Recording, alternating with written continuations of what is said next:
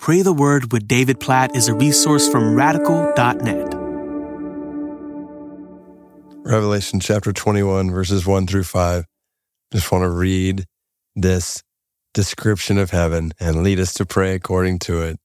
Then I saw a new heaven and a new earth, for the first heaven and the first earth had passed away, and the sea was no more. And I saw the holy city, New Jerusalem, coming down out of heaven from God prepared as a bride adorned for her husband. And I heard a loud voice from the throne saying, Behold, the dwelling place of God is with man. He will dwell with them, and they will be his people, and God himself will be with them as their God. He will wipe away every tear from their eyes, and death shall be no more.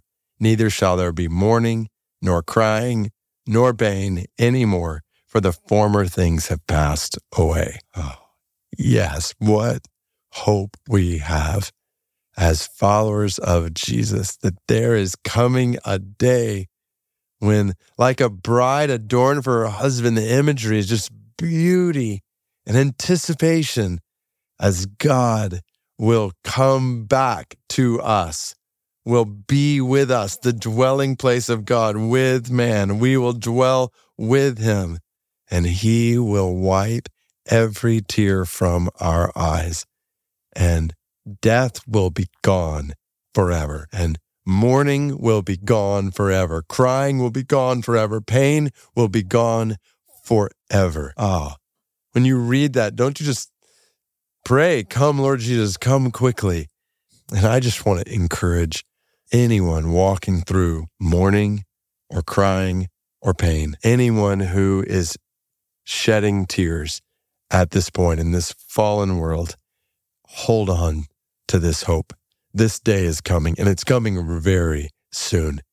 One day, very soon, God Himself is going to wipe those tears from your eyes and all those things mourning, crying, pain, death itself will be gone. So, God, we praise you for this hope.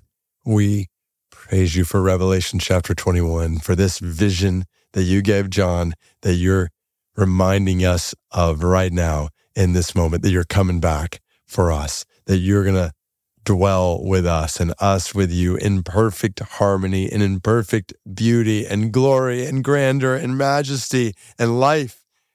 Oh, Lord Jesus, we praise you for making this possible, for making this hope possible. You are our living hope.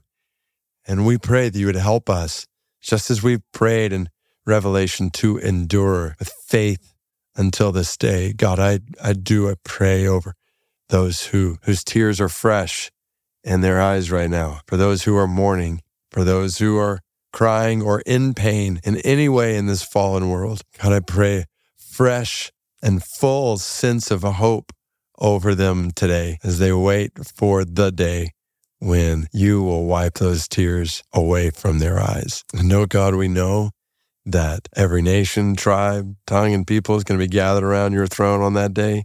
And so we pray that you would use our lives and even our prayers right now to bring that about. We pray for the Gali people of India, 21,000 of them, no known followers of Jesus. Oh, God, we pray for the spread of this hope to the Gali people of India that they might know this day is coming. God, we pray for people who don't have this hope because they've never even heard the gospel. God, we pray they would be reached with it. And you would use our lives and our families and our churches toward that end. We love you, God. We praise you for your word and we pray in anticipation of its fulfillment according to Revelation 21, verses 1 through 5. In Jesus' name, amen.